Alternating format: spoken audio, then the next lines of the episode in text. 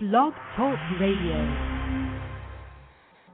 Welcome to RealMentorsRadio.com. It's Monday morning, October 31st. I mean, this is the Halloween time. Actually, we went to a local church last night. They have this light up the night. It was funny. They did a little bluegrass deal, and it was fun. Kids had a blast, played in some of those blow-up machines. The wind wasn't blowing, so we didn't have to worry about them blowing out of the ground. Got all kinds of stuff. Jetty did a cakewalk with Paige, and they ended up getting some muffins that they'd want. It was just a fun time.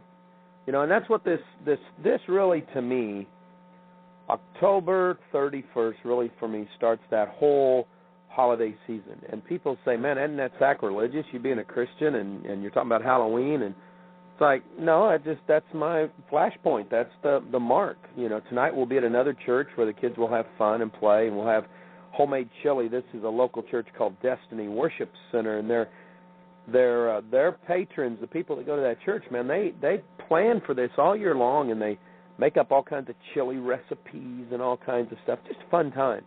And then tomorrow, matter of fact, I'm already setting up my fireplace Christmas music that will be on my fireplace so that I can just enjoy and have fun. We're in Craig Groeschel's book. Excuse me. As you can hear, my voice is starting to come back. I do need you to keep my mom and dad in your prayers. Dad is still in the hospital. Not sure when he's going to get out there. They're doing a boatload more tests on his lungs, his heart, his kidneys, the whole kit and caboodle. So keep them, please, in your prayers. Also, let you guys know tomorrow is the official launch. There's been a lot of pre-launch people getting into the network marketing advocates.com website. It is awesome to see this and to see the people that have really tapped into what we're doing as a community and where we're moving forward and what we're trying to accomplish to raise the standards, raise the expectations in our profession.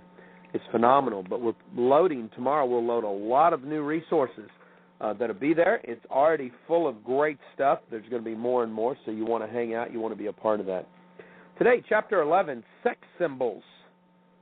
This may be the most controversial chapter we've done, and if you remember last week, I mentioned how Napoleon Hill, who wrote Think and Grow Rich, had put a chapter in there on sex. Now, because that was written in the 20s, he was focusing it on men.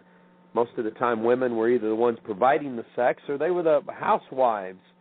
It was before 1940s when we had gone to war. So women weren't as they are today. And I think this chapter is going to really explain some things, and I'm going to add some stuff in on why it's so important in your business life to be able to control the temptations that are around us in the 21st century. Craig starts off, he says, have you ever seen the old I Love Lucy episodes where Lucy and Ricky slept in separate twin beds?